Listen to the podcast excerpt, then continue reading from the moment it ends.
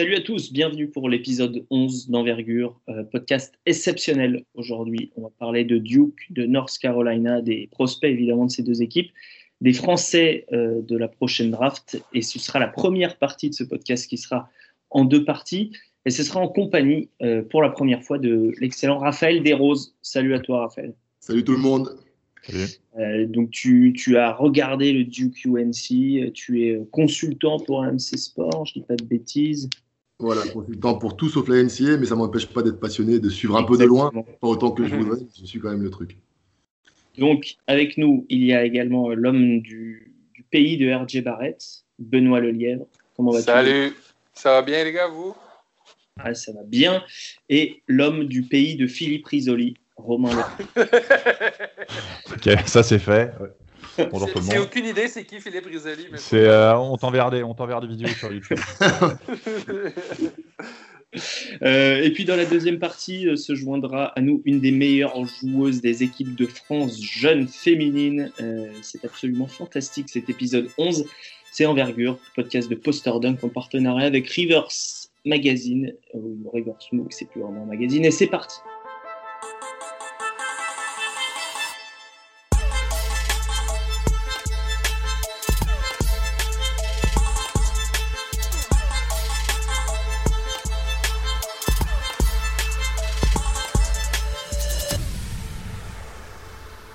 Donc, euh, Duke UNC, alors 45 euh, secondes de jeu, c'était ça, non? Et Zion Williamson, paf, dehors. Bon, euh, du coup, UNC a mis une, douche à Duke. Et, Raphaël, quels joueurs t'ont impressionné sur ce match au niveau vraiment des futurs pros Qui, qui est-ce que tu vois Qu'est-ce qui t'a plu finalement? Qu'est-ce qui m'a plu? Alors, bon, moi, c'est vrai que je, suis la NCA un peu à travers Duke parce que je dois sélectionner mes, matchs. Euh, je ne veux pas en regarder autant que je veux. Donc, j'ai plus euh, vu ce qui me plaisait ou plaisait pas chez, chez Duke. Euh, mm. qui, bah, encore une fois, on voit que c'est vrai que c'est la deuxième fois cette année ça leur arrive d'avoir un blessé en cours de jeu. Puis derrière, l'équipe, l'équipe explose un peu. C'est vrai que quand Trey Jones s'était blessé, ça avait été un peu pareil. Ils avaient pris un peu un, éclat dans leur match. Et, et là, bizarrement, ça s'est un peu reproduit alors qu'ils étaient quand même chez eux. Donc, euh, oh, moi, j'aime beaucoup dans cette équipe euh, Kem Reddish, même s'il il déçoit un peu cette saison. Euh, et j'espère que c'est pas. J'espère. Je, suis curieux d'observer un peu comment il profite un peu de l'absence de, de Zion. parce mm. qu'on voit que c'est un joueur quand même qui, qui a l'air parfois un peu timide. Et là, sur ce match-là, je trouve qu'il était peut-être plus agressif, du coup, qui s'est un peu moins caché. et j'aimerais bien voir ce que ça va donner sur le, le, le moyen terme. Après, moi, en face, c'est vrai que j'aime bien enfin, visuellement l'arrière à Cameron Johnson, même si je sais que c'est un senior qui a fait toutes ces années. Donc quand on parle de prospect NBA, c'est peut-être pas forcément le. Oui, je pense qu'il sera drafté, moi, mais c'est une opinion personnelle, mais je pense qu'il sera drafté. J'aime bien ces, arrières un peu de, de, de, de grande taille, euh, longiligne, ça. Donc, euh, mm. c'est lui qui m'a tapé un peu dans l'œil comme ça. Ouais. On, voit bien le morphotype que tu apprécies, Cam Reddish, Cameron Johnson. Absolument. Euh, c'est un peu le même moule. Euh, Cam Reddish, tu as raison, la dernière fois que Zion était sorti à la, mi-temps d'un match, je crois que c'était à Florida State, euh, il avait mis un buzzer beater. Et, euh, et du coup, c'est vrai qu'il profite, qu'il est obligé d'être plus agressif. Et donc, ça va tout de suite mieux quand il y a un absent. en l'occurrence, c'est Williamson. mais il a plus de ballons. Euh, ben, qu'est-ce que ça te fait dire euh, du, potentiel de Reddish Est-ce que ça, te rassure ou au contraire tu te dis euh, bah, finalement son rôle en NBA ça va être aussi d'avoir peu de ballons et de savoir faire avec Donc, Comment tu vois ça? Ben, J'ai toujours, toujours comme, comme principe de jamais baser mes opinions sur une partie seulement. Donc, donc pour Cameron qui a eu l'air d'un million de dollars dans cette partie-là contre contre UNC, mais je veux dire, au, fond de la ligne, il n'a pas affecté euh, le score final. C'est ce qui m'a un peu inquiété chez Reddish, comme un peu chez n'importe qui, chez, euh, chez Duke, qui personne n'a été capable de changer le momentum de la partie. Euh, ça, c'est quelque chose qui ne se reflète pas dans les box scores, parce que les box scores de Duke ont été absolument tous merveilleux. Mais pour, ce qui est, pour ce qui est de Reddish, c'est je trouve qu'il y a une approche un peu plus role player avec lui euh, de la part de Coach K. On lui, on lui donne le ballon dans des, euh, dans des situations précises. on lui demande de faire des choses précises, j'ai l'impression. Et on ne le met pas, on le met pas énormément en contact. C'est-à-dire, on ne le met pas énormément dans des situations de contact. Et il semble tirer son épingle du jeu. Donc, euh, donc est-ce que c'est un rôle comme ça qu'il attend en NBA? Est-ce qu'on va en faire une espèce de Trevor Ariza? Euh, je ne sais pas encore. Mais je veux dire, il a montré des flashs euh, de situations dans lesquelles mm. il pouvait être brillant dans, ce match-là. Mm. Raphaël, quelle qualité, si on rentre un peu dans, le domaine technique ou athlétique, quelle qualité tu lui trouves à, à cette Cam Reddish en fait, pour moi, c'est vraiment le, prospect euh, dans l'homme. C'est-à-dire qu'aujourd'hui, quand on regarde ces, pourcentages, ils sont un peu calamiteux, il hein, ne faut pas se cacher. C'est vrai qu'on voit un joueur longiligne euh, qui peut, entre guillemets, un peu tout faire. Quoi. Et, je me dis, s'il est drafté assez haut, euh, qui tombe dans une équipe genre Atlanta cette année, etc., où on va lui donner les ballons, il va pouvoir montrer ce potentiel. Mm-hmm. C'est un cap très rapidement parce qu'il a tous les arguments. Il a des bras, il est athlétique. Quand je vois sa forme au shoot, c'est pas non plus, c'est pas un shoot dégueulasse. Quoi. C'est pas le mec qui a, une mécanique euh, tordu. Donc, euh, ah, je, pense qu'il est plus victime du contexte qu'autre chose. Euh, mhm. Le contexte Chris Bosch à Miami, quoi. C'est-à-dire qu'on est derrière deux gros joueurs. Comment on se, trouve là-dedans, surtout quand on a ces, âges-là. donc, moi, je, ah, je, crois en lui. ça dépendra vraiment d'où il tombe. Et peut-être que cette mhm. petite-là lui permettre de décoller et, pourquoi pas faire une marche madness. Ouais. Euh, est-ce que tu as vu, euh, si tu as vu Duke euh, plusieurs fois, oui. Est-ce que tu as vu une progression chez un joueur qui a inquiété à un moment donné, qui est en train de, prendre de, l'épaisseur, de reprendre de l'épaisseur presque RJ Barrett, qui, fait des, derniers matchs de qualité. alors c'est vrai que contre UNC, il, était un peu, il était un peu tout seul à jouer. Quoi. Hmm. Il met 33 points. Ah, moi, disons, ce, ce joueur, euh, je pense que la première qualité qu'il a, c'est son mental, justement, contrairement à son coéquipier. C'est que moi, quand je vois ce joueur, je vois ce qu'on voit chez un Kobe, un Kobe c'est ce, ce, killer instinct. C'est-à-dire que le mec, il n'aura pas peur de prendre des shoots. Alors parfois, ça a été maladroit, hein. parfois, il a même croqué, parce que j'ai vu des matchs où il a vraiment euh, abusé. Hein. Bah, Gonzaga, à la fin de match, pour moi, c'est vrai que quand on voit ça d'un point de vue coach, c'est un peu calamiteux. Mais après, quand on se rappelle par exemple de Kobe en NBA euh, face à Utah qui, qui balance deux airballs, il avait déjà cette mentalité. Et on sait que c'est des joueurs qui vont, qui vont travailler, se donner les moyens de les mettre ces shoots-là plus tard. Donc euh, c'est vrai que en attendant, il a des matchs parfois il force un peu, mais il a quand même tout le bagage technique qu'il faut. Et, cette mentalité qui à mon avis, c'est le potentiel superstar. C'est ce qui fait la différence entre lui et un, mm qui a besoin d'être poussé, d'être dans un bon contexte euh, RJ Barrett, quel que soit le contexte, il va aller chercher des choses. Ben, tu as vu aussi les, deux derniers matchs, je ne sais pas si tu as regardé celui contre euh, Syracuse où, ben, Barrett a été, très propre, 30 euh, points, 5 rebonds, 7 passes. Seulement 3 balles perdues, c'était un peu ce qui, ce qui euh, gênait contre UNC, 5 balles perdues. 14 sur 20 au shoot contre Syracuse, enfin, il a vraiment dominé. Quoi. Absolument. c'était, moi, j'aime vous savez, j'aime RJ Barrett peut-être même plus que je devrais l'aimer, euh, probablement parce qu'il est canadien, mais, mais je vois en RJ Barrett justement le potentiel, comme, comme dit Raphaël, d'une superstar. Je vois, je vois quelqu'un qui qui, qui, qui, sent un peu ces intangibles-là dans un match où est-ce qu'il doit euh, en faire plus, où est-ce qu'il doit prendre des choses, où est-ce qu'il doit prendre responsabilité d'un match.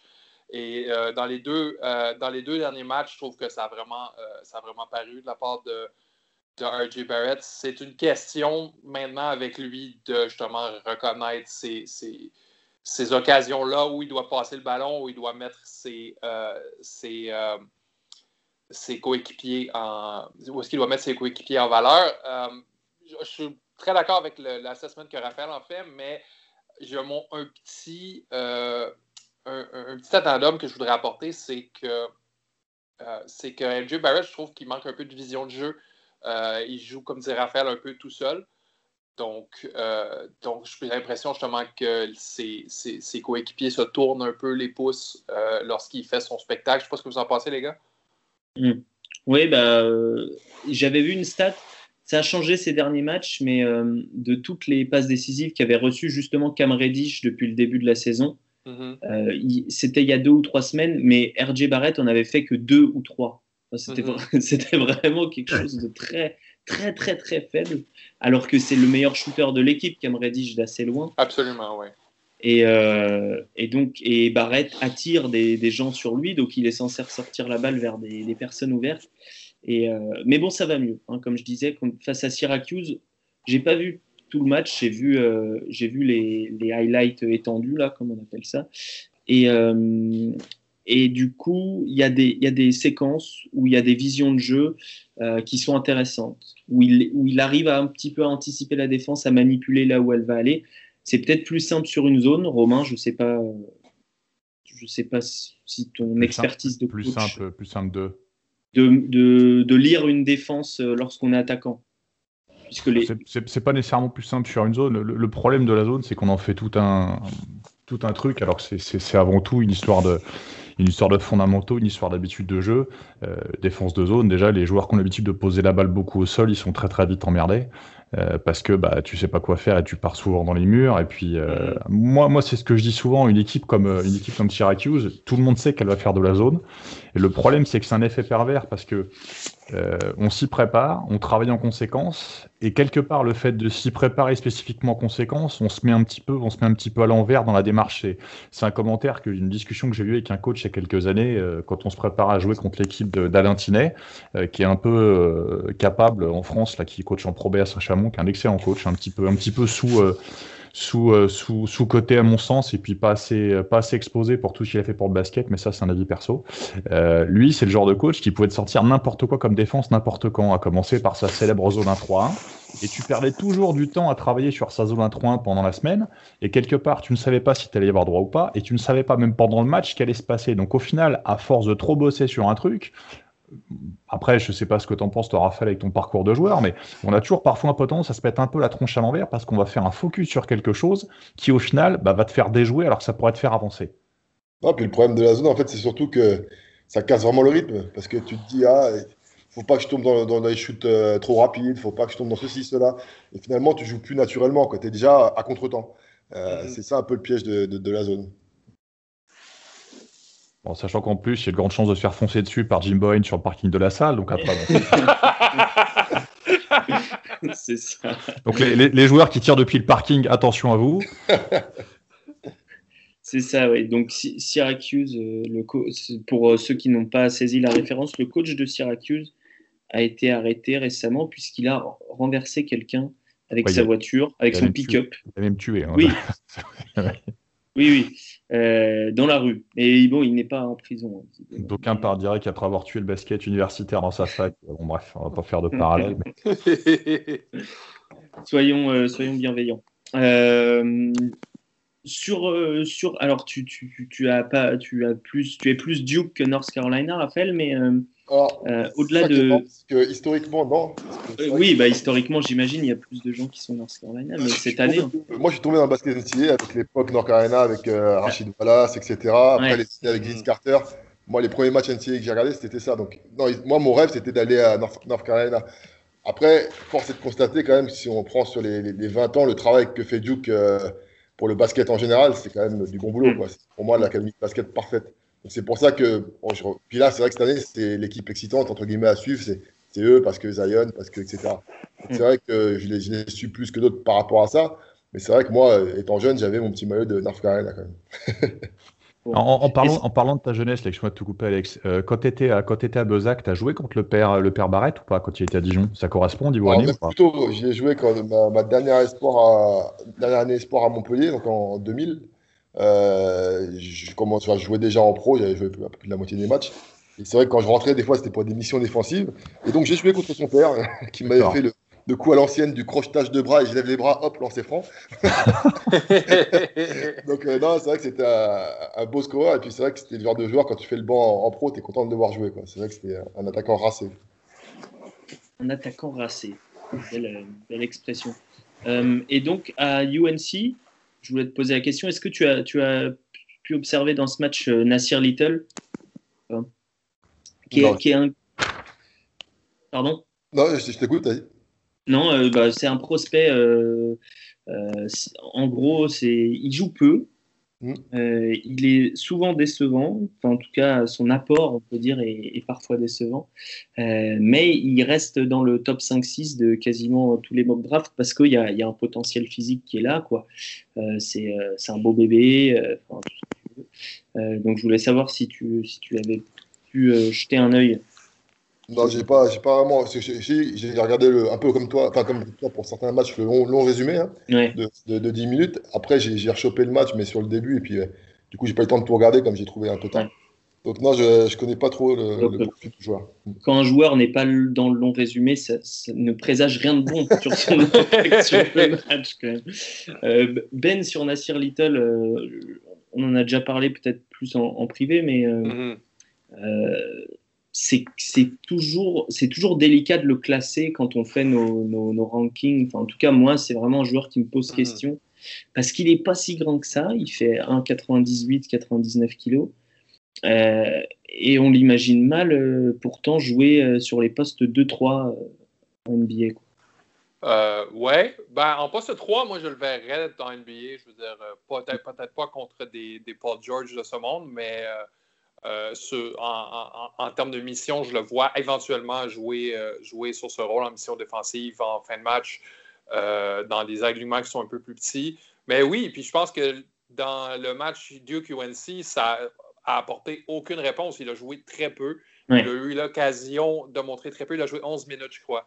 il a eu l'occasion de montrer très peu. Je pense que ça va être difficile pour lui de se faire justice cette année à la draft vu l'utilisation qui, qui en est fait à, UNC. Je pense que c'est en, termes de en termes de, d'années de, recrutement, c'est un, c'est un fiasco. Euh, euh, ça ne me surprendrait pas de le voir glisser vers la, vers la fin du top 10 à cause de ça, mais je veux dire, le upside est là, les bras sont longs, le, mm. corps est, ultra athlétique, il a une énergie, il joue avec une énergie euh, avec, avec laquelle il est difficile de, de prendre un rythme. c'est ce qu'on appelle en anglais un disruptive defender. Mais, euh, mais pour l'instant, offensivement parlant, c'est un gros point d'interrogation. Il, va falloir, il va lui falloir beaucoup d'amour en NBA, je crois, pour, euh, pour qu'il se développe euh, au plein potentiel.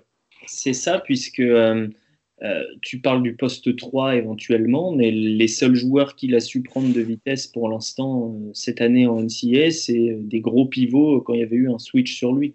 Mm-hmm. Quand je dis gros pivots, c'est des pivots un peu grassouillés, j'exagère pas. Quoi.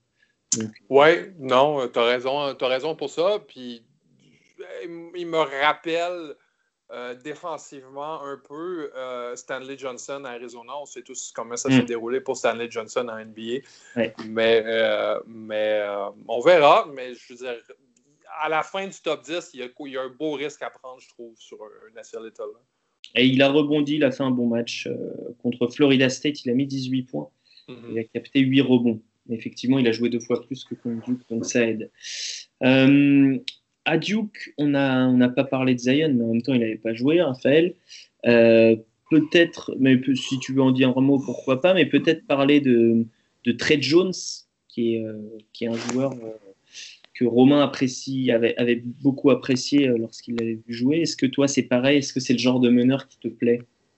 Disons que c'est un meneur, on sent, bah, je reprenais l'exemple de Gonzaga quand il se blesse, c'est ce machin, hein, si je ne me trompe pas. Ouais, c'est celui-là. On voit l'impact qu'il a sur son équipe. Et après, c'est vrai que, comme on le dit, hein, c'est dur d'exister avec des, les, scores qu'il a à ses côtés. Mais c'est vrai qu'on sent le, maestro. Quoi. Et c'est vrai que c'est la qualité première d'un meneur pour moi. Euh, après, j'ai pas vu assez de matchs pour voir intrinsèquement ce qu'il vaut, parce que je crois savoir que c'est pas un meneur très adroit à trois points. Euh, bon, plutôt bon passeur. Donc je vois comme meneur gestionnaire, on va dire, entre guillemets. Euh, pas à l'européenne forcément, mais, mais, on va dire dans le contexte NCA, même si le basket est plus fou là-bas. Euh, mais après, c'est vrai que j'ai du mal à me projeter sur un joueur qui a 8-9 points. Euh, imaginez sa carrière en NBA, même si je sais que c'est un gros programme à Duke. Donc là, là-dessus, je vous demande mm. votre avis. Moi je, moi, je suis vraiment fan du joueur dans le sens où, pour moi, euh, il remplit. J'ai eu une discussion un jour avec, euh, quand j'étais en formation euh, FIBA avec le coach du Barça, la Svetislav Pezic. Sur sa définition du meilleur de jeu. Et pour moi, sur deux critères, il rentre exactement dans les cases. Le fait que pour lui, j'en avais parlé déjà, je sais plus si c'était quand j'avais commenté le match avec Alex ou, ici sur le podcast, où meilleur de jeu pour moi, c'est le premier, euh, le premier joueur concerné par l'équilibre défensif, parce que ça va être le premier sur le repli, parce que ça va être le premier sur la balle, mais également le premier concerné par la mise en place de l'attaque, puisque c'est le premier qui va être responsable de ce qui se passe sur le terrain. Et pour moi, il remplit totalement ces deux cases. Après, est-ce qu'il a un profil NBA je sais pas, mais euh, une chose est sûre, c'est que ça peut, ça peut être un joueur de très très haut niveau, même en Europe. Et euh, sur ce qu'il fait, notamment défensivement, je pense qu'il peut, il peut très très vite euh, transiter sur du jeu à l'européenne. Même si, bon, j'espère pour lui qu'il sera drafté. après, comme tu le dis, sa production, sa production dans le contexte de Duke, est-ce que, est-ce que le joueur s'adapte à l'équipe? Est-ce que dans un contexte différent, il scorerait plus? Est-ce qu'il apporterait plus? C'est difficile à dire. En tout cas, il est totalement dans ce que le coach attend de lui. Et ça, je pense que les scouts sont capables de l'évaluer aussi de manière, de manière intéressante. Et puis d'ailleurs, je pense que pour lui, le, fait d'être prévu en fin de premier tour est un avantage parce que ce genre de joueur sera plus à l'aise dans une bonne équipe, justement. Il sera directement un, role player qui pourra apporter à son équipe plutôt que d'être dans une équipe, euh, je pense par exemple à Phoenix, où on va demander peut-être beaucoup et ce ne sera pas forcément sa qualité première. Comme tu le dis, comme il est, déjà très basket, euh, je souhaite, euh, bah là je vois qu'il est projeté à, Brooklyn par exemple, ce genre d'équipe-là, ce serait des bonnes équipes pour lui parce que c'est des équipes où ça joue au basket collectivement et forcément ça mettra à son avantage. Brooklyn, San Antonio, ce serait des très bons fits pour lui, effectivement. C'est très vrai, oui. Euh, c'est quand même de plus en plus rare de voir euh, en NBA des meneurs avoir un vrai temps de jeu euh, sans au moins la menace d'un shoot correct à trois points. ma question à toi, Romain, serait de dire qu'est-ce qu'on doit regarder chez un joueur qui, qui pour l'instant a des pourcentages affreux Il shoot à 24% à 3 points, alors qu'il est tout le temps grand ouvert. Enfin voilà. Euh, qu'est-ce qu'on peut regarder pour essayer d'évaluer euh, la capacité à progresser au shoot chez un joueur? Pourcentage, pourcentage au lancer franc un petit peu, parce que c'est une indication. Si, le mec il a 24% à, à 3 points et qu'il a 60% au lancer, bon, je pense que c'est un c'est un peu c'est un peu un red flag et ça risque d'être compliqué. Euh, après c'est il y a le contexte de jeu, il y a ce que les équipes lui laissent, il y a ce que son équipe va lui laisser lui laisser aussi également en termes de tir. Euh, là où j'ai pas d'inquiétude par rapport à lui, c'est ce que t'attends d'un meneur de jeu au départ. Euh, globalement, c'est pas perdre la balle. Lui, il a un ratio, euh, un ratio mm. pas décisif balle perdue qui est quand même très intéressant. Et non seulement ça, mais en plus, il a, il a un ratio qui va compenser derrière avec le fait de faire gagner des ballons à son équipe défensivement. Mais effectivement, sur le scoring, s'il n'est pas capable d'amener un tout petit peu, il y aura du mal à, exister. Il va y avoir, il va y avoir le, le drive, ces choses-là. Parker, Parker en, en, début de carrière en NBA, c'est pas, c'est pas un gros tireur à trois points. Il a parfois des spots mm. complètement ouverts.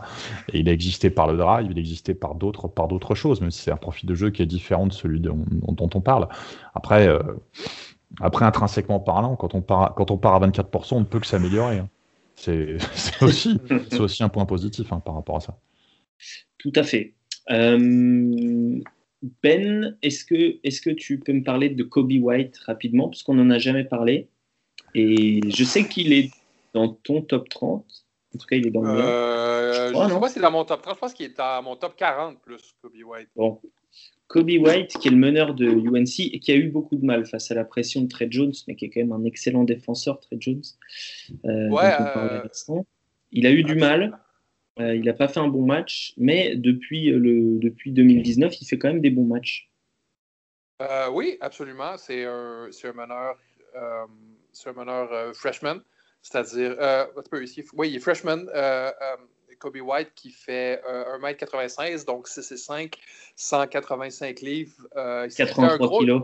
Ouais, c'est ce qui fait un gros changement de Joel Berry, qui, qui avait été meneur les dernières années avec avec euh, North Carolina, qui était un mini meneur qui faisait, je crois, 1m80 et 70 kg.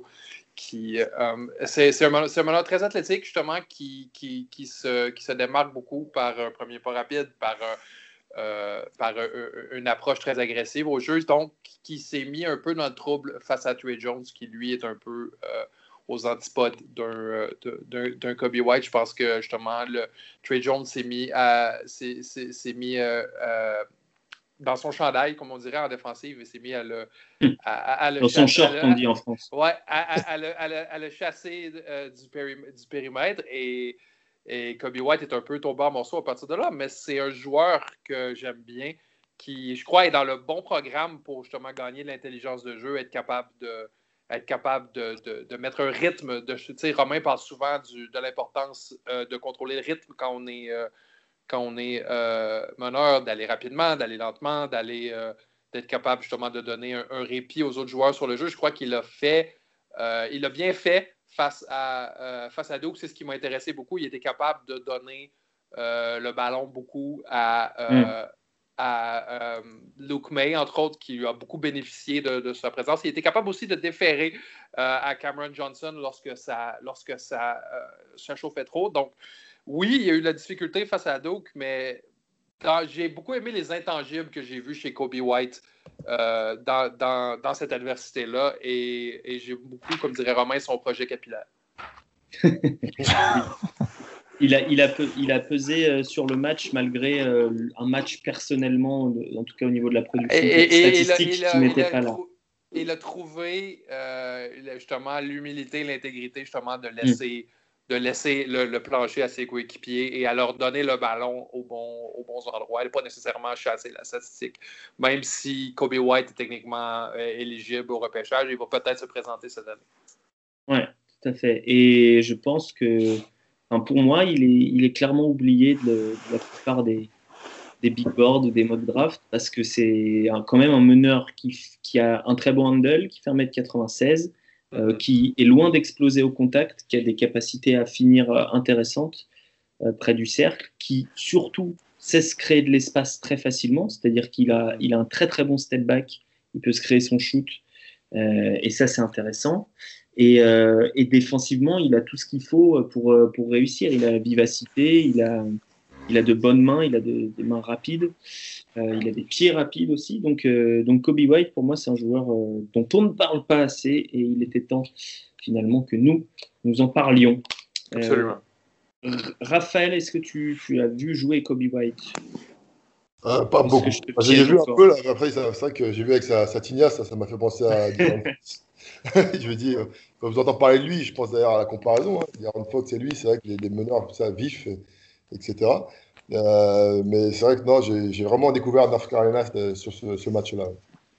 Ok. Euh, nous, nous avons une invitée qui est en vidéo.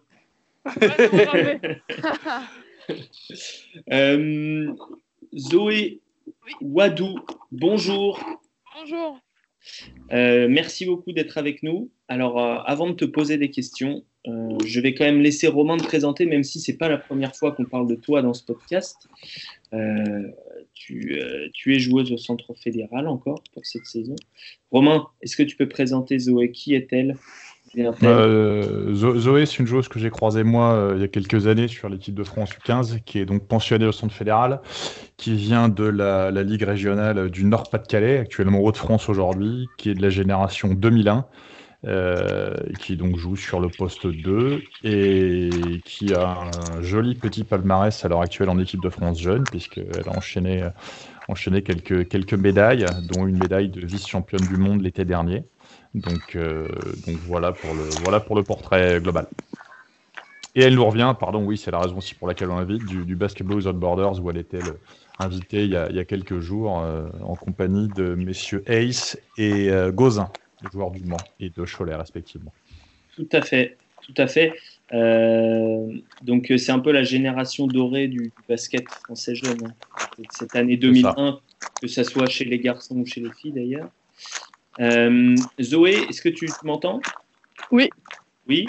Euh, le, donc le Basketball Without Borders, c'est un camp où il y a, qui réunit les, meilleurs euh, joueurs et joueuses de moins de 19 ans, si je ne dis pas de bêtises. Est-ce que tu peux nous expliquer pour une jeune joueuse comme toi, qu'est-ce que ça apporte finalement? Après l'avoir fait, je pense que ce camp-là, il m'a apporté beaucoup de maturité en tant que personne. Euh, en tant que joueuse, ça a été quelque chose de, beau parce que d'être aux États-Unis, de s'entraîner dans un, dans un campus, de s'entraîner dans des belles salles et ça, ça fait toujours plaisir. Mais je pense que l'expérience, elle est plus en tant que personne parce qu'on mm. découvre la culture américaine qui est complètement différente. Et mm, c'est vraiment autre chose, c'est-à-dire qu'on va arriver à l'entraînement, bah, tant que c'est pas joyeux, tant que ça clappe pas, tant qu'il n'y a pas de bonne humeur, bah, on peut pas s'entraîner. Et on n'arrive pas à s'entraîner correctement s'il n'y a pas ça. Donc c'est ça qui, moi, m'a changé euh, dans ma vision de voir euh, les choses, c'est que eux, ils ont une manière différente d'approcher le terrain et d'approcher le jeu. Il y, a, aussi des séminaires, il me semble, auxquels vous pouvez participer, vous, les, joueurs Oui. Est-ce que tu, tu, tu, es allé ou pas? Oui, oui, enfin, c'était obligatoire. C'était avec des, des, joueurs. Enfin, on a eu Bogdan Bogdanovic qui est venu. Ouais. Et lui, il nous parlait de comment être un leader sur le terrain. Et c'est aussi cette petite expérience de, de, personnes qui jouent. Bon, pour moi, ça n'a pas vraiment de sens la NBA parce que c'est pas, c'est pas ma catégorie, c'est pas mon. Hmm. Je suis, je joue féminine, donc euh, pour moi, les masculins, ça, c'est pas que ça n'a pas de sens, mais je peux pas me représenter là-dedans. Mais ce qu'ils disent, je pense que tout le monde peut en prendre part et tout le monde peut s'inspirer de ce qu'il dit. Donc, euh, d'avoir des, des hum, représentations comme ça de joueurs, je trouve que c'est vraiment important et c'est vraiment représentatif. C'est plus intéressant que les, les, affreuses journées de séminaire qu'il y a sur les championnats d'Europe ou c'est ça. C'est mieux. Parce que pour, pour, information, en fait, sur les, sur les compétitions euh, championnats d'Europe et championnats du monde, notamment sur les quelques-unes que j'ai pu faire moi, euh, les jours de repos sont pas vraiment des jours de repos. C'est-à-dire que la, la, la, FIBA vous colle toujours des, des, journées soit de visite de tourisme, soit d'intervention avec des choses qui sont bon, parfois intéressantes, mais c'est pas toujours le cas. Donc là, effectivement, c'est pour ça que je posais la question. euh, Zoé, est-ce que ça, ça t'apporte aussi, j'en ai aucune idée, euh, de, la visibilité, des contacts, ce genre de choses? Enfin, C'est positif pour euh, ta future carrière? Euh, Oui, complètement. C'est, bah, on m'a d'ailleurs invité à, à, faire un camp. C'est juste avant le Final Four NCAA. On m'a invité à faire un camp avec toutes les joueuses du monde, mais vraiment, c'est un camp juste pour les scouts, en fait, juste pour vraiment les universités, pour savoir qui veut y aller, qui veut pas. Et c'est vraiment pour se montrer. Après, je sais que derrière chaque entraînement, parce qu'en fait, on faisait entraînement, on faisait à, peu près une plage de 5 heures d'entraînement, où on faisait shooting contest, entraînement plus match. Et en fait, après chaque séquence de, de match, il y avait 4 ou 5 personnes qui venaient me parler pour savoir si je voulais aller là-bas, là-bas. Et moi, j'ai eu le réflexe de dire que je ne savais pas parce que je ferme aucune porte à personne pour que ce soit plus simple et pour que j'ai le plus de, d'ouverture possible. Donc du coup, j'ai dit non, je ne sais pas. Enfin, je veux peut-être, je sais pas si je veux rester en France ou je sais pas si je veux venir.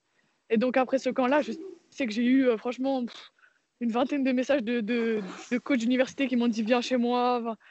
et ça vraiment, ça a apporté beaucoup de visibilité, oui. Ils vont être contents les gens de la DTN en entendant ça, je pense. mais, euh, mais justement, cette année, tu, tu passes le bac, c'est ça? Oui, ouais, ouais.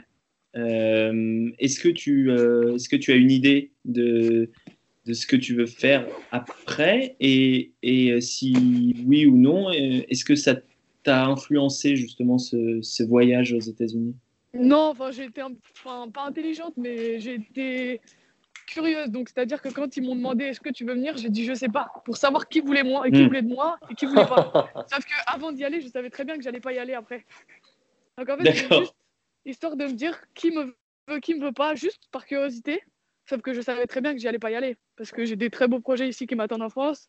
En plus de ça, la saison aux États-Unis commence plus, enfin, plus tard, mais plus, enfin, c'est un petit peu dérangé par rapport à en France, sachant que je dois me faire opérer du pied là en, mars, donc euh, c'est des choses qui sont que je dois régler, mais je préfère rester en France, ouais. D'accord. Tu vas rester en France. J'ai lu quelque, part que tu, euh, que tu voulais continuer tes études. Est-ce que tu penses que ça va être possible? Parce que tu disais que tu voulais être, faire préparatrice mentale. Je sais pas c'est toujours le cas. Oui, c'est toujours le cas. Après, je pense que ça va pas être faisable. Mais moi, je me bats avec mes parents. Enfin, mes, mes, parents se battent avec moi pour que je continue mes études. Ma mère, elle m'a mhm. dit Je sais très bien que tu feras pas des études supérieures euh, pendant 10 ans et que. Mais elle a dit Je veux juste que tu gardes des pieds dans, enfin, un pied dans l'université histoire de côtoyer d'autres personnes qui font d'autres choses et qui au quotidien ne font pas que du sport. Juste pour que tu t'ailles mm. l'esprit des fois et que tu puisses euh, travailler et sortir un peu de ton cocon de, de sportif où tu fais dormir, manger, t'entraîner. Juste histoire de ça. Donc moi, c'est des études qui m'intéressent. Après, je pense que là, les trois prochaines années, ça va pas être non plus là où je vais le plus m'investir à l'école. quoi. D'accord. Justement, j'ai une question par rapport à ça. Parce que les États-Unis, justement, j'ai une question par rapport à tout ça. C'est vrai que les États-Unis, c'est le modèle parfait pour allier études et, basket, et ça t'intéresse vraiment pas. En sachant qu'en plus, le basket féminin, c'est pas toujours, vous jouez pas toujours dans des salles bien remplies, etc. Euh, le, rêve américain, justement, avec des salles pleines, ça t'intéresse pas du tout? Bah, ça m'intéresse, ça m'a intéressé, mais le problème, c'est la nourriture. une personne qui me fait pas attention, enfin, je, pas que je fais pas attention à ce qu'elle mange, mais euh, quand j'ai euh, un burger en face de moi, je vais pas prendre des légumes. ça, ça, paraît normal. Donc je sais que si je pars, aux États-Unis, je prendrais franchement 20 kilos facilement. Ah, Là, je suis parti une semaine, j'ai pris 2 kilos, quoi. Donc euh, mm. ça sert à rien de, y aller pour euh, manger comme euh, du n'importe quoi. Donc je pense que c'est ça qui me bloque, moi. On dirait un cliché du Nord. Tu passes ton temps à la baraque à frites l'été quand tu rentres, quand tu rentres à Boulogne, en fait, c'est ça? C'est ça, c'est ça. Euh, Zoé, tu disais tantôt que lorsque tu avais laissé, laissé euh, entendre que tu partirais prêt peut-être au camp, que tu avais des universités qui avaient appelé? Oui, euh, ouais. Mais en fait, avant de partir déjà, au tout début d'année, j'avais Minnesota, juste après le championnat du monde. J'avais Minnesota, j'avais une université au Québec. Oh, laquelle? je ne sais plus. C'est pas moi qui ai géré ça, c'est Tar qui a géré ça, donc je ne pourrais pas dire quelle université c'est, mais en tout cas, j'ai une université au Canada, et après, j'en ai quand même pas mal. Là, j'ai Tennessee qui m'ont demandé. Et j'en ai, bah, euh, franchement, j'en ai plein d'autres. Washington. Franchement, j'en ai pas C'est pas des petits programmes quand même, hein, tout ça. Bah non, c'est des énormes programmes. C'est de la Division 1. Mais, mais qu'est-ce qu'ils qu'ils t'ont dit, ces gens-là, quand ils t'ont approché? Bah, ils m'ont dit que bah, pour ceux qui m'avaient vu au, au, camp, ils m'ont dit que ce que j'avais fait au camp, ça leur avait plu.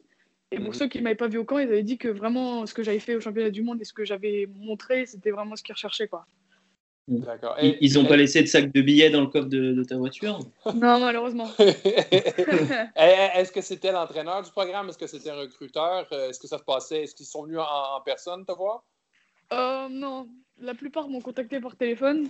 Mais après, il y avait un, un espèce de scout journaliste, enfin, je sais pas trop ce qu'il était. Lui, par contre, il est venu me voir en personne. C'était pas Mike, Flynn, c'était Mike Flynn, non C'est pas ça? Euh, Ouais, si je crois, c'est un truc. Ouais, c'est ça. il faut, savoir que l'été, sur les compétitions féminines, c'est un peu la foire d'empoigne, euh, parce qu'il y a beaucoup de gens, beaucoup de scouts, en fait, qui font ce qu'ils ont pas le droit de faire aux États-Unis, c'est des réactions sur des approches directes au niveau des joueuses. Notamment, mhm. en fait, euh, nous, on a, on a, eu le cas cet été, quand on arrive en Lituanie, on n'était pas sur le territoire lituanien depuis 24 heures, qu'il y avait déjà des, des, des, représentants de FA qui contactaient les joueuses sur Instagram, sur Facebook, etc. etc. Ah non, c'est vraiment, c'était vraiment très compliqué. Donc il y a, y, a, y a, un haut à mettre. Euh, quand on est en compète internationale l'été, il y a vraiment des choses à bordurer pour que les joueuses justement soient pas euh, sursollicitées et parfois un peu perturbées par tout ce battage, parce que quand on est capable de, de le gérer, c'est pas, pas quelque chose de difficile. Mais bon, je pense qu'une fille de 16-17 ans, quand elle découvre une compétition internationale pour la première, la deuxième fois, elle a autre chose à penser que, que, que de gérer les scouts et les sollicitations diverses et variées, surtout quand ça se fait en direct sur les réseaux sociaux. Absolument. Zoé, comment, ça se passe Vas-y, vas-y, Ben. Mais comment vous avez géré ça comme équipe, euh, Romain? Pardon?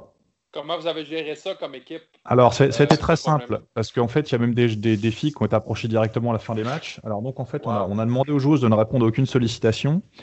Et qu'en cas de sollicitation directe physique, il fallait m'envoyer les gens à moi euh, directement.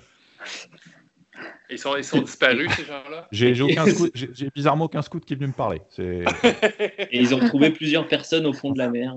ce qui s'est passé. Euh, euh, Zoé, comment se passe l'année au, centre fédéral, euh, au niveau de, du terrain, je parle, hein, évidemment Pour moi, individuellement? Oui, tout à fait. pour moi, ça a été compliqué en fait de m'adapter entre le fait que l'année dernière j'avais beaucoup de monde autour de moi qui était des bonnes joueuses, genre euh, Marine, Iliana, Kendra, toutes ces joueuses-là, ou qui, avec qui j'avais une relation où sur le terrain, j'avais même pas besoin de leur, leur parler, comprenez quoi. Et là, je mm. me retrouve avec euh, une équipe où un, je les connaissais, j'en connaissais quelques-unes, deux ou trois. Après, le reste, c'était vraiment de, de, d'essayer de les découvrir et d'essayer de jouer. En plus de ça, je suis capitaine là cette année, donc c'est vraiment essayer de trouver les mots justes pour les aider, pour les remobiliser quand il faut. Et c'est en dehors, enfin, en tant que capitaine, ça n'a pas été la meilleure saison parce que c'est pas quelque chose que je découvre parce que ça, ça fait plusieurs années que, que j'aime faire ça, donc euh, c'est pas la première année, mais en tout cas, ça a été dur de d'être en situation et de devoir trouver le, le, les mots. Après, en tant que dans le jeu, par contre, euh, j'ai réussi à trouver mes marques au début, ça a été compliqué de par ce que je viens de, de dire, mais euh, là, au fur et à mesure, ça va. J'ai fait une mm. très belle perf à Nice. C'est, je tourne vraiment dans mes moyennes de points, par exemple, je suis vraiment dans mes moyennes, je suis à à une quinzaine de points par match, donc je suis dans mes moyennes. Après, là, ce qu'il faut que je régule, c'est vraiment tout ce qui est rebond et passe.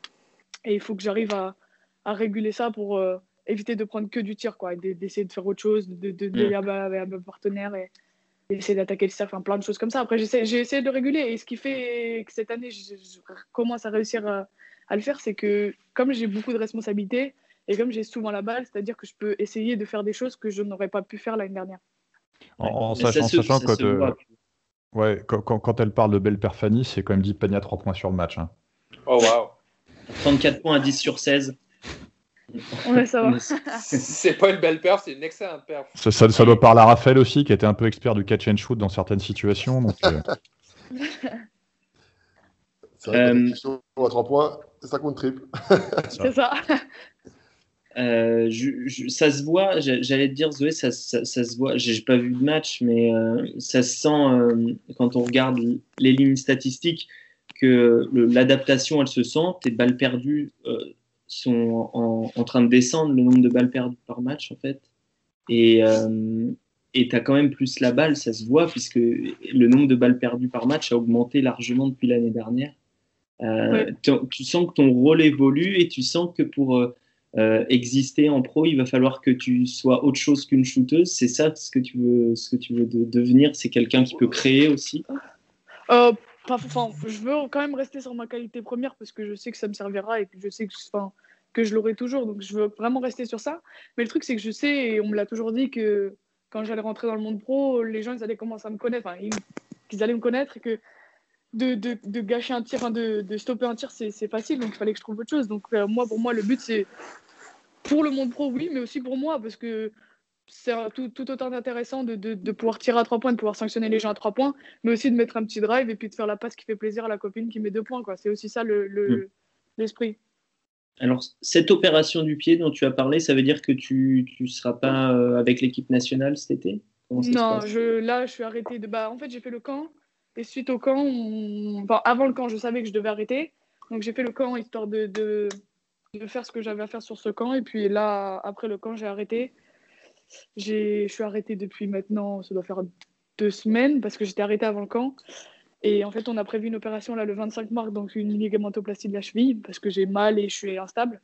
Donc on préfère mm. m'opérer, donc ligamento la... ligamentoplastie de la cheville, pardon.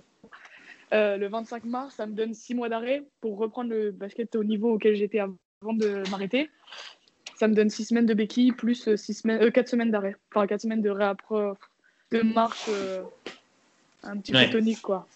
Et après, c'est rééducation. D'accord. Euh, et donc, tu, tu, as brillamment éludé ma question sur ce qui allait se passer l'année prochaine tout à l'heure.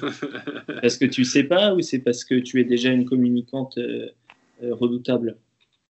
Ah non, non, non, je ne sais pas encore, mais je commence à avoir pas mal de projets qui arrivent qui arrive euh, à mes oreilles. Donc c'est à moi de faire le, meilleur choix. Après, j'ai encore le temps parce que j'ai aussi le bac à passer. Donc euh, j'ai le mm. temps, mais pas trop. Le but, c'est quand même de, de réfléchir euh, mûrement à ce que je vais faire, mais aussi de me, enfin, me débarrasser, c'est pas le mot, mais de, de, livrer ma, mon choix au plus vite. Comme ça, pour le bac, c'est fait, il n'y a pas de réflexion et au moins, je peux aller au bac et passer mon bac tranquillement. quoi.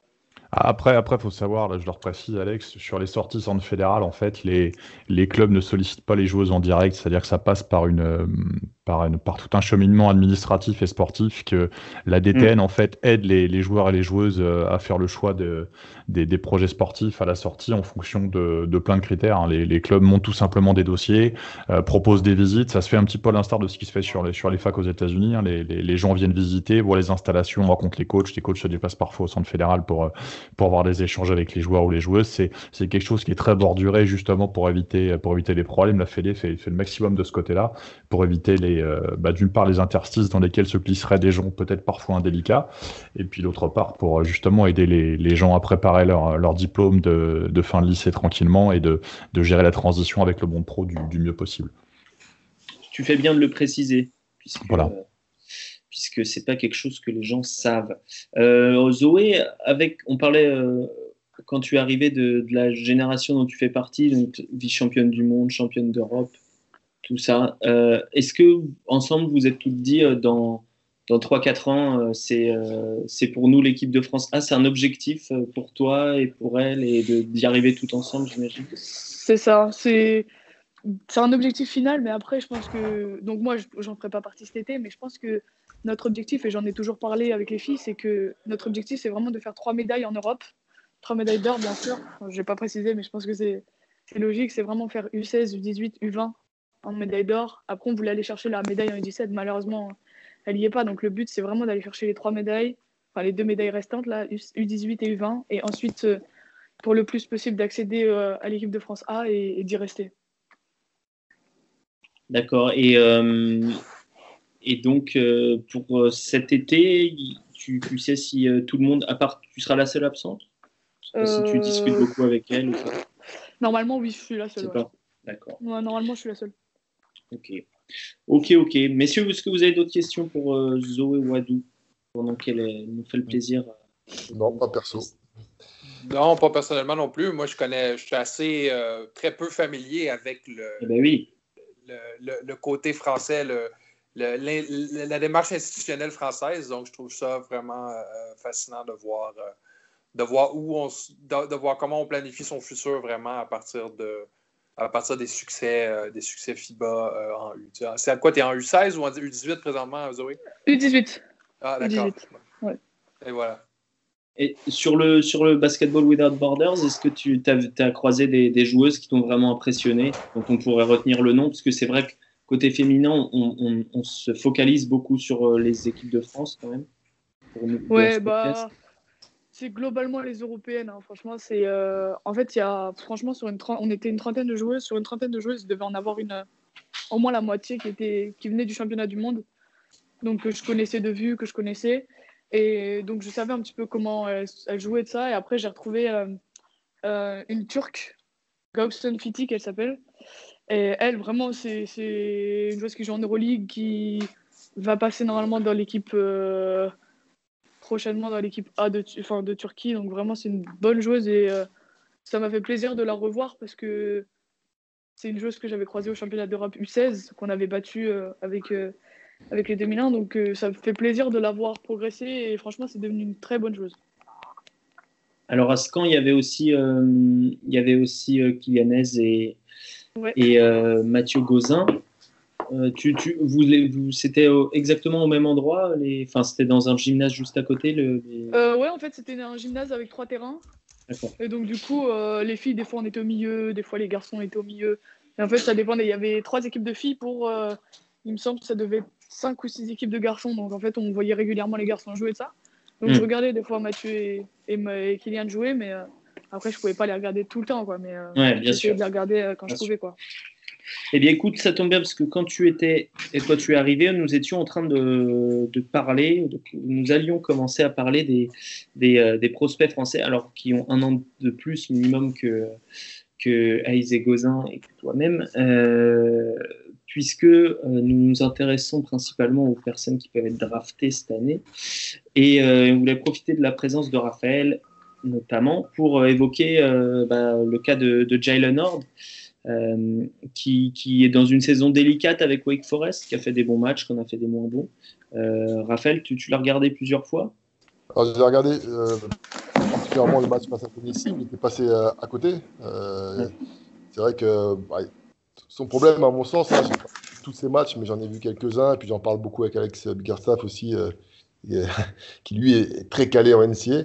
Euh, que quand je vois ce joueur qu'il a un peu le cul entre deux chaises, on va dire, entre le, basket européen où on laisse parfois le jeu venir à, soi, où on dépend du collectif, et un peu la mentalité américaine où, au bout d'un moment, il faut quand même jouer, il faut, être agressif. Et, quand, j'ai vu ce match face à Tennessee, c'était un peu ça, timide au début. Puis au bout d'un moment, ah, il faut quand même que je joue. Alors il s'est mis à forcer les actions et à jouer de travers. Et, j'ai l'impression qu'il est en train de se chercher un peu, un peu cette année. Et bon, finalement, il a trouvé la bonne carburation, mais le problème, c'est que son équipe est, mauvaise. Quoi. forcément, pour la draft, même s'il fait des stats, euh, Wake Forest, cette année, c'est pas trop ça. Donc j'ai peur que ça impacte vraiment au niveau de la, draft, parce que quand on regarde il y, a, un an, un an et demi, on parlait du vraiment euh, top 20. Et, là, bah, c'est clair qu'on ne voit plus, plus, plus, trop dans, en, tant que l'autre épique. Non, non, c'est clair. Alors euh, évidemment, il aura toujours pour lui son physique. Mm. qui, qui en fait de, de facto, peu importe ses performances un, prospect intéressant. Euh, ben, c'est ce que tu as retenu aussi euh, sur euh, les quelques matchs sur lesquels tu l'as vu jouer? Absolument. j'ai beaucoup aimé justement le, profil physique. J'ai beaucoup aimé sa, rapidité, son, ce qu'on appelle le elusiveness en, anglais, sa, manière à, sa, capacité à distancier l'appel le, défenseur. Mais sinon, comme disait Raphaël, je l'ai trouvé un peu perdu parfois euh, hmm. dans, les, dans, les, schémas de jeu un peu plus compliqués, euh, dans justement savoir qu'est-ce qu'on attendait de lui.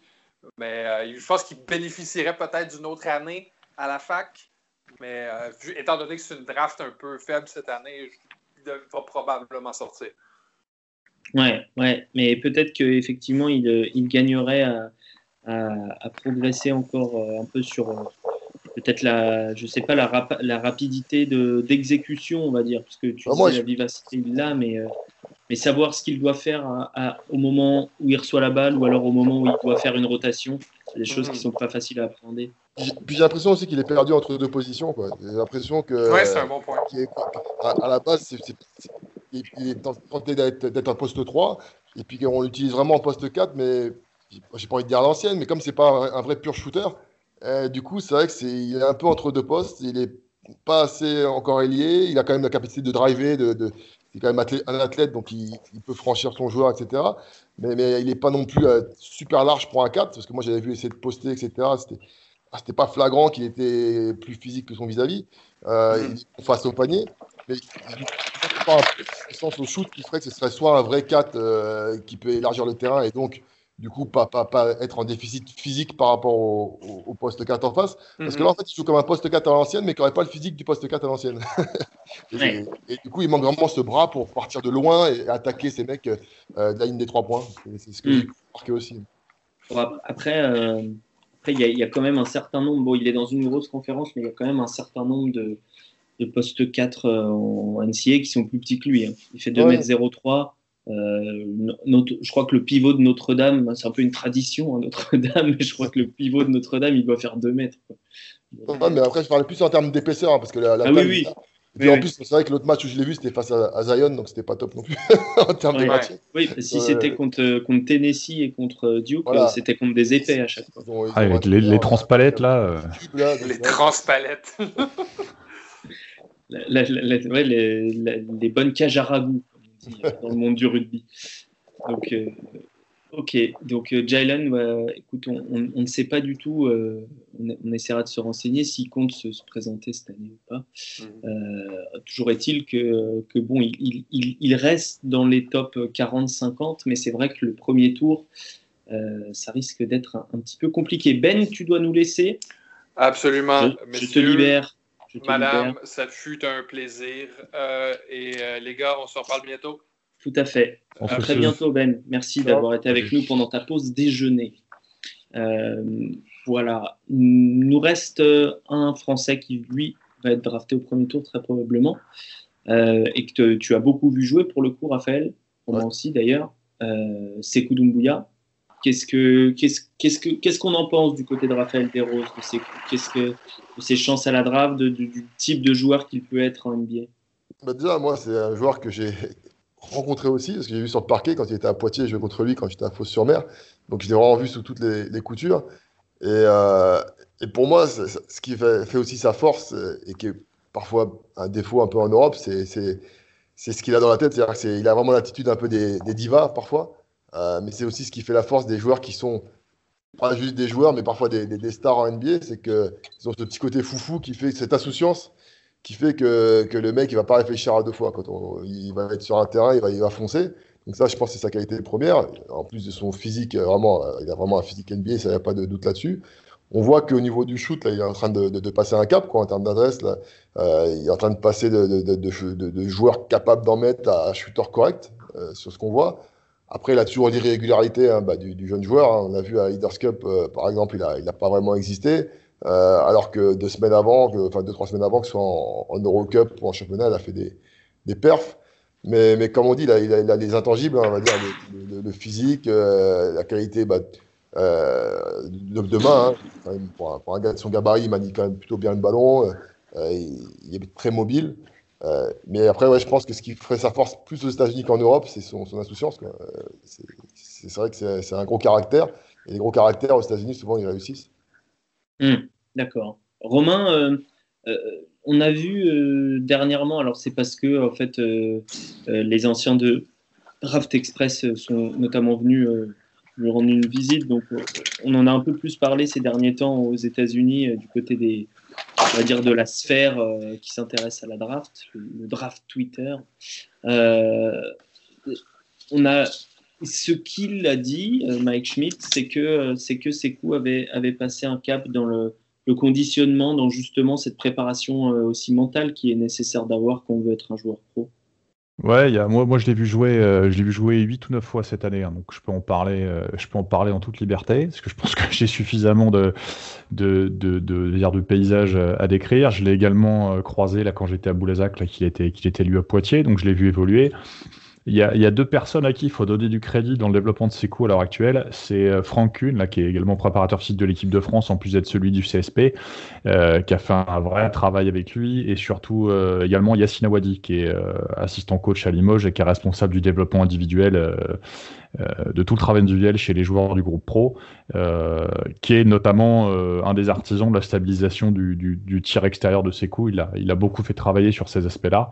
Alors j'aime pas dire que les entraîneurs sont l'origine du développement d'un joueur en particulier, mais bon là, dans, dans le cas d'Yacine et de Franck, les deux l'ont vraiment accompagné sur, sur ce qu'il a réussi à faire aujourd'hui.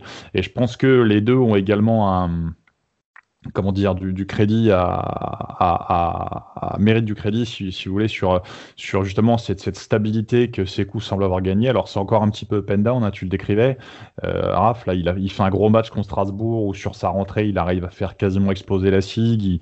Il, lance l'équipe qui passe un 13-0, euh, voilà. Et puis bah, trois jours après, à Monaco en Coupe de France, c'est un fantôme. Donc c'est voilà, il y a encore un petit peu, un petit peu des choses à, à réguler. Dans un contexte de draft, il n'y a pas forcément être très très dense. Euh, s'il y a des doutes sur ce qu'il peut faire, je pense qu'en workout, il peut marcher sur la plupart de ses adversaires directs en termes de poste parce que bah, il aura le vécu, euh, il aura le vécu, il aura, il aura, il aura l'expérience de, ses saisons pro. Euh, la concentration, c'est pour moi quelque part le, le, petit bémol que je mettrais sur son développement à l'heure actuelle, parce qu'il a parfois besoin d'un premier passage où, où c'est un petit peu moyen, on va dire, pour se faire secouer et revenir pour être vraiment opérationnel. Ça, c'est des choses que j'ai vues sur quasiment tous les matchs où je l'ai vu jouer. Il a tendance à se frustrer très vite aussi. Hein. Ouais, c'est ça. Il s'énerve très vite. Quand il n'a pas prévu de sortir, bah, il a tendance à bouder. C'est ça, c'est les trucs qu'il va falloir qu'il gomme quand même parce qu'au plus haut niveau, ça ne pardonne pas. Ouais, et puis moi je l'ai vu parfois s'énerver sur les RF, euh, sur les arbitres, là, sur des coups de sifflet où parfois c'était justifié, parfois pour rien, parfois pour des choses qui ne concernaient même pas. C'est-à-dire qu'il a, il a, il a parfois une, il décroche mentalement à certains moments et c'est bon, c'est des choses qu'on on accepte aujourd'hui parce qu'il est dans un statut de, de, de jeune prodige euh, en France. Euh, en NBA, je pense que c'est des choses qu'il pourra pas faire de toute façon déjà avec les vétérans dans les équipes et puis bon l'arbitrage et tout ça, c'est des, paramètres à prendre en ligne de compte. Mais je trouve qu'il a quand même évolué depuis Poitiers par rapport à ça, même sur la saison là cette année il a évolué et euh, voilà il est sur le bon chemin. Après quel impact il peut avoir sur une équipe et, dans quelle mesure il peut se développer, ça après c'est toujours cette éternelle histoire de potentiel potentiel réalisé, ça on le saura quand il y sera. Mais bon moi à l'heure actuelle pour moi il a il a il a un profil de premier tour sans sans, aucun souci. Hmm. Il a l'avantage d'avoir un, physique euh, recherché en NBA, euh, c'est-à-dire euh, un joueur grand, comme disait Raph, joueur grand, long, mais habile. Et, dans une draft où il n'y en a pas beaucoup finalement, dans une draft où il y a des joueurs qui sont soit longs, soit épais, mais rarement les deux, et, pas forcément habiles non plus. Donc effectivement, le premier tour paraît quasiment sûr pour, pour Sekou Doumbouya. Zoé, euh, le, je ne sais pas si tu es toujours là, je ne vois pas sur l'écran. Oui, oui, je suis là. Tu es là. Euh, une, une, des clés du, du développement de, de Sekou, c'est le, le, shoot. Toi, tu es connu pour être une belle, une, une, bonne shooteuse, une shooteuse ultra régulière, etc. Euh, et est-ce que tu fais de la, tu, tu veux être préparatrice mentale en plus? Est-ce que tu, tu, tu, as une, euh, qu'est-ce qu'il faut en fait pour être un bon shooter? Est-ce que justement il faut un, mental de fou, il faut juste de la répétition, il faut euh, et c'est quoi le petit truc en plus? Parce que si c'était juste de la répétition, il y en aurait plus que ça. Non, franchement par euh, semaine, je pense même pas faire beaucoup de répétitions. J'en fais quasiment. Allez, je dois en faire le mardi, euh, c'est tout quoi. Je veux dire, je fais pas beaucoup de répétitions, mais moi la capacité que j'ai après, je sais pas si si Romain est validera, mais en tout cas c'est pour moi c'est la capacité de switcher. J'ai une capacité, moi, qui, qui me permet de, de, switcher très rapidement. C'est-à-dire que, je sais pas, je vais prendre 5 tirs à 3 points dans le, dans le match. Je vais faire 5 airballs. Bah, si on me donne la balle du sixième et que c'est la balle du, du, du, match, ben, je serais capable de le mettre. Enfin, je, moi, en tant, que, enfin, en que joueur, je me dirais, bah, celui-là, il est dedans. Et je pense pour moi, le, shooter, ça va être ça. Ça va être la capacité de, de mentalement se dire, euh, bah, celui-là, il n'est pas dedans, c'est pas grave, mais le prochain, il est dedans. Et, Et moi, c'est la capacité que j'ai à switcher très rapidement. C'est-à-dire que dans une possession, je peux prendre deux tirs à trois points, un où je fais une grosse brique et un où je fais switch. Quoi. Et c'est pas gênant pour moi parce que j'ai l'insouciance euh, de, de, prendre des tirs euh, comme ça dès qu'ils me viennent. Quoi. Ouais, c'est ouais, lié à la détermination, puis c'est lié au fait, voilà, comme tu dis, c'est le switch émotionnel, il se fait rapidement. Et euh, après, je sais pas toi comment, parce que Raph, c'est pareil, tu étais, étais, quand même très efficace dans le tir. comment, tu, comment tu le vivais, toi, justement, sur ces, sur ces aspects-là? Sur, sur, un joueur athlétique comme lui, en fait, le problème qu'on a quand on est athlétique comme ce type de joueur, c'est qu'on est dans l'hésitation. C'est-à-dire que le shooter qui est catalysé shooter, quand il a la balle, il sait qu'il va shooter. Le problème de l'athlète, c'est qu'il peut toujours et driver ou shooter. Donc, du coup, quand il prend la balle, parfois, il rate le rythme, le timing, parce qu'il se dit est-ce que je prends le shoot ou est-ce que j'y vais? Alors que le shooter, euh, par définition, au moment d'attraper la balle, il sait déjà que ça, va partir. Et, pour avoir connu des gens qui font la transition de joueur athlétique à, shooter, bah, souvent, ils ont ce petit problème. Moi, j'ai joué avec, des, joueurs qui, étaient sur les séries à entraînement, pareil que, que, que moi ou d'autres shooters de l'équipe. Mais en match, ils avaient toujours cette petite hésitation est-ce que je shoot, est-ce que je drive qui faisait qu'il perdait en pourcentage. Une histoire à la fois de, bah, de, mental et puis de, ouais, de, profil, de volonté. Même si euh, aujourd'hui, de plus en plus, on, voit des, joueurs qui sont capables de faire les deux et, euh, et qui arrivent à rester bons joueurs. C'est d'ailleurs ce qui fait les excellents joueurs. En tout cas, quand on parle de la NBA, les gens grands qui savent shooter, qui savent driver, bref, qui savent tout faire. Euh, messieurs, dames, je crois que je vais tous vous libérer il me semble qu'on que, a terminé. Romain, je ne sais pas si tu avais une conclusion. De, pas, pas, plus que ça, c'est toi le patron. Moi, je conclue pas. Moi, je suis, là, pour dire des, je suis là pour dire des bêtises. Moi, donc ok, bah, écoute, on va, on va tout d'abord remercier euh, Zoé qui, euh, qui euh, était avec nous. bon, ton bac blanc s'est bien passé au moins ou pas? Voilà, c'est ça, dès la sortie du bac blanc. là. Ouh là là, c'est hors sujet, je pense, en expression écrite. Mais bon, c'est pas grave. c'est le bac blanc. Et la shooteuse, on passe au prochain. C'est ça. le, prochain coup, ça sera Picelle. Merci beaucoup Zoé euh, d'avoir été avec nous. On va continuer à te suivre avec attention évidemment. Et euh, si vous voulez voir une, belle gestuelle de shoot, vous pouvez voir quelques vidéos. Euh, je parle à ceux qui, nous écoutent. Raphaël, merci beaucoup aussi. Très cool de t'avoir. Tu reviens quand tu veux, quand tu as des choses à nous dire. Sur, Marche Madness alors. Eh ben, tout à fait, tout à fait, tout à fait. On, va commencer à s'y intéresser tout doucement. Hein je sélectionne Sunday, doit être dans trois semaines, chose comme ça. Donc, euh, donc ça, ça, va être vite là. Et puis Romain, bon, bah, voilà, le taulier, euh, tu, euh, toi tu reviens pas quand tu veux, tu reviens à tous les coups. N'oubliez pas qu'il y a un petit Kansas, Kansas State mercredi après-midi sur AMC Sport. voilà, j'y serai. Donc, Allez, fais, fais, ton auto-promo. Va. c'est pas la mienne. c'est de la chaîne, mais bon, voilà, c'est gratuit, exactement. Et pour voir les autres prospects NBA, euh, on a un Cholet euh, Monaco lundi sur également, avec Ian Ice en tête de gondole. C'est vrai, c'est vrai. C'est Cholet Monaco ou c'est Monaco Cholet Tu mets le doute? Euh, Monaco Cholet, je pense. Ah, c'est Monaco Cholet, parce que Cholet Monaco, sinon je pense que j'aurais réservé, réservé la voiture pour y aller. Mais effectivement, c'est à regarder, ouais. Merci à tous, on se retrouve bientôt pour l'épisode 12 je ne peux pas encore vous donner le programme, mais peut-être que Antoine, qui n'était pas là ce soir, euh, sera en direct du Québec avec Benoît, ce qui serait vraiment fantastique. Salut tout le monde